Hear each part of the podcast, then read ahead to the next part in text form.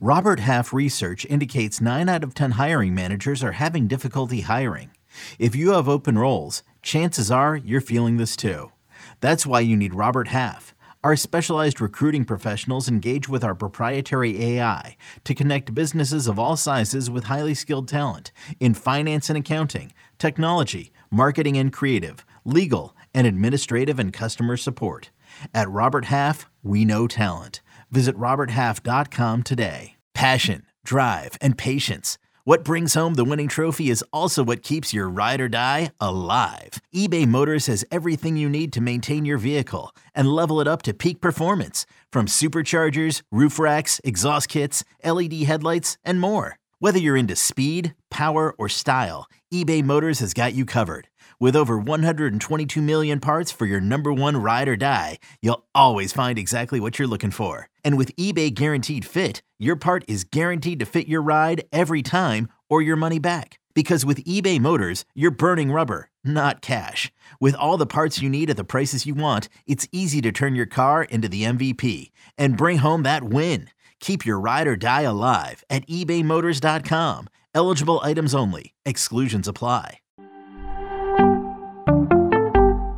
We just had the best night of the baseball offseason yet, headlined by Juan Soto to the New York Yankees. Let's discuss on fantasy baseball today in five. Welcome into FBT in five on Thursday, December 7th. I am Frank Stampfl, joined by Scott White, and the big, massive news. After weeks of hearing about it, Juan Soto has been traded to the New York Yankees, along with Trent Grisham, in exchange for pitchers Michael King, Drew Thorpe, Jhony Brito, Randy Vasquez, as well as backup catcher Kyle Higashioka. Scott, you have pointed this out multiple times on the full length podcast.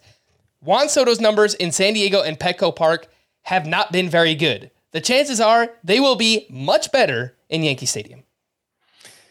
Yeah, to put specifics on it, uh, Juan Soto, a career 231 hitter with a 783 OPS in San Diego. And, you know, this past year where he spent more time than ever in San Diego, 240 with an 827 OPS. Doesn't sound like Juan Soto, right? Well, while he was hitting 240, 240 with an 827 OPS at home, he was hitting 307 with a 1026 OPS on the road, which sounds a lot more like Juan Soto. And that's more the version I expect to see at Yankee Stadium. You can't ask for a much better venue upgrade for a left-handed hitter than that. Going to Yankee Stadium, what Statcast ranks as the second best home run park for left-handed hitters. You got people dreaming up 50 homer scenarios for Juan uh, Soto, which I think is a little unrealistic. He's, you know, kind of a ground ball hitter. Uh, and I think that'll prevent him from reaching quite that total. But he did just hit a career high 35 home runs, even while playing half his games at a place he didn't like to hit. And so if he could do 35 as a Padre, I don't think 40 as a Yankee is uh, far fetched for Juan Soto. But more than anything, I'm expecting him to return to that 300 batting average that was so. Uh, so predictable, so bankable from year to year when Juan Soto was first starting out.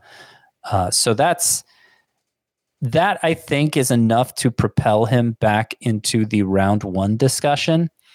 It's a deep class there, a deep hitter class uh, at the top of the draft. In my mind, there are 17 first round caliber hitters.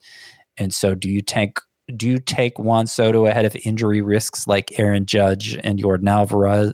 Alvarez, do you take him ahead of non outfielders like Corey Seager, Matt Olson, Jose Ramirez. Outfield being clearly the weakest position in fantasy, I think. I think those that's what you need to ask now with Juan Soto. And I wouldn't blame anybody for taking him ahead of all of those guys I just mentioned. I wouldn't blame anybody for taking him behind all those guys I just mentioned. But the point is, he's very much part of that mix now with this move to Yankee Stadium.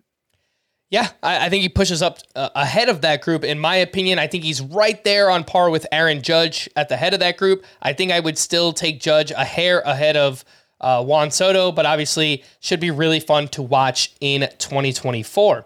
Uh, you can hear about the return, by the way, the package that the Padres got in return. I, I thought it was a pretty good one. We spoke about Michael King and Drew Thorpe at length on our uh, full length emergency podcast, so make sure to check that out. Some other moves Craig Kimbrel signed a one year, $13 million deal with the Baltimore Orioles. We know that Felix Bautista will miss this upcoming season as he recovers from Tommy John surgery. But uh, Craig Kimbrel, I think he's still got it. Scott, I mean, a lot of the underlying numbers still good 23 saves. My guess is he he kind of pushes up as like a top 150 pick, like a, you know, somewhere like a top 15 closer, something like that.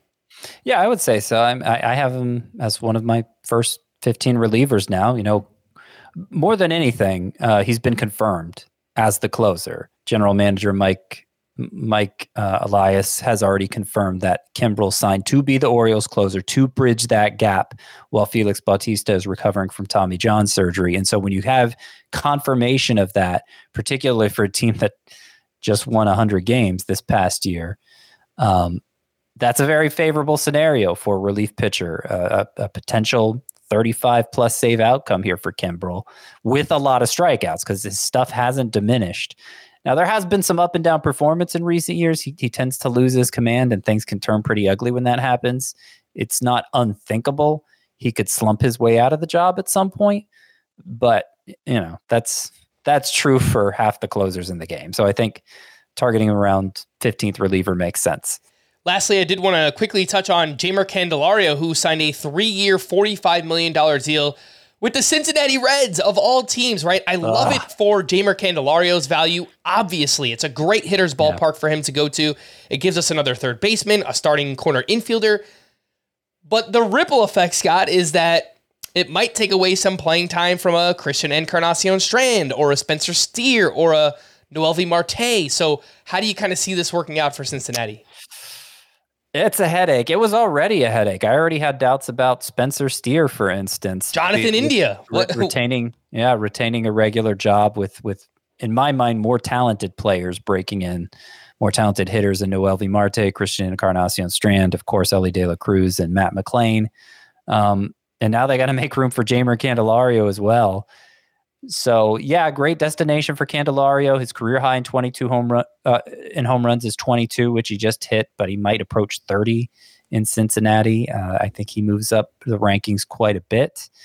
But I do worry about the playing time specifically for Jonathan India, Spencer Steer, who can play the outfield. So maybe he'll be okay. But it's you know, it, there's going to be a lot of changes from in the lineup from day to day. I would imagine. Uh, Noelvi Marte could lose playing time. Christian Encarnacion Strand.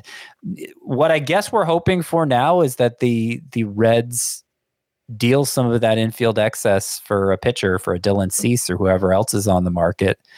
But even in that scenario, those players aren't going to be playing in Cincinnati anymore. Is, is Spencer Steer going to be as big of a draw if he's not in Cincinnati anymore? I have my doubts. So, um, yeah, this is unless unless uh, you're a big Jeimer Candelario guy, this is mostly bad news in fantasy. Yeah, I think Jonathan India for sure looks like he's on the outside looking in. There was a recent report that he could play first base or DH. That was before Candelario signed, so I just don't see that happening. My guess is India's probably moved for a starting pitcher at, at some point this offseason. For more extensive fantasy baseball coverage, listen to the Fantasy Baseball Today podcast on Spotify, Apple Podcasts, the Audacy app, or anywhere else podcasts are found. Thanks for listening to Fantasy Baseball Today in 5, and we'll be back again on Saturday. Bye bye.